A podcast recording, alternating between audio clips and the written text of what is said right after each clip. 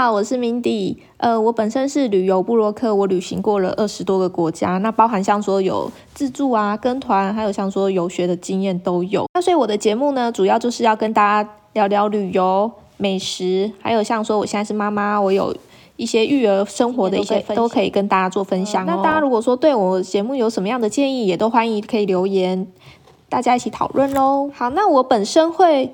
我本身旅游过了二十多个国家，那像说英国伦敦就是短暂进修，还有像说旅行会是以欧洲国家为主。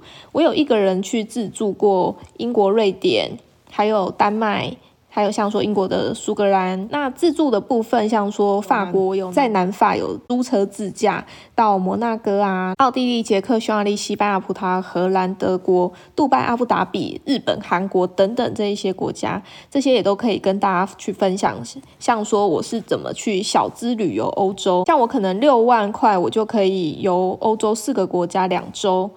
爽爽的玩，不是非非常的困难。像说我没有在路上拦车啊，或是说我要去打工换数啊之类的，而是就是做一些功课，那可以就是有换得欧洲可以比较便宜的旅游。那像说机票，我最便宜有买过，就是从英国的伦敦飞到丹麦的哥本哈根，只要台币五百有找，其实真的蛮便宜的。那像说我还会去分享到各国文化的冲击，然后外国朋友啊，然后有一些有趣的事情。跟大家分享，那还有像说我在在旅途中也是发生的蛮多好玩的事情，或是一些文化的冲击呀，还有像一些古迹历史之类的。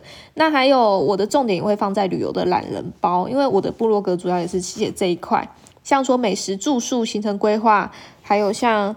购物、交通啊，还有一些 IG 完美必打卡的景点都会在哪里呢？就会在我的 Podcast，就是会跟大家做一个分享喽。那我今天节目内容的主题呢，就是在讲说旅游匈牙利的首都布达佩斯，居然只要五千块台币有找诶天哪，怎么这么便宜呀？所以待会我就跟大家一一做分享喽。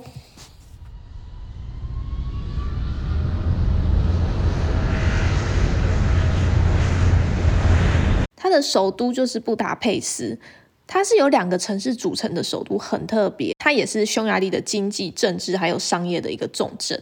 那这个首都布达佩斯，它很浪漫的地方是多瑙河贯穿了左右两侧，然后塞切尼链桥它串起了布达区还有佩斯区，所以它的首都才叫布达佩斯，是不是很浪漫？它就是两个中间就是隔着多瑙河啊，然后还有一条就是塞切尼链桥。串起来耶，真的是想到就觉得很梦幻。它的夜景超级美的。那它的历史旧城区就是布达区，所以就是像说渔人堡啊、城堡的部分都是在布达区的部分。那佩斯区的话，就是一些商业经济的政治重镇。布达佩斯它有多瑙河上的珍珠，它有叫做东欧的小巴黎的美称。所以它是近几年来就是观光客很喜欢去的地方，因为它的物价比较亲民，就比起欧洲的其他国家。那还有像说，就物价我刚刚有介绍过，它物价会比较亲民一点。那还有像说，它的古迹也是很多。那匈牙利的话，它的人我觉得也蛮 nice 的，还蛮推荐说，如果您还没有去过欧洲的话，匈牙利是一个可以入门的国家，因为它交通也很方便，它的捷运有四条啊。那还有这样加上说。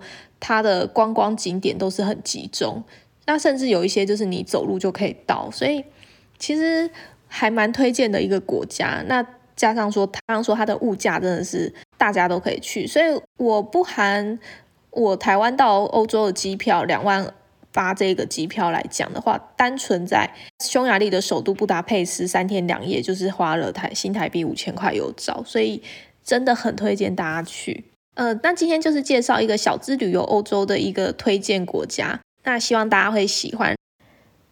那如果你觉得我今天节目不错的话，欢迎就是订阅、分享，在家帮我评分喽。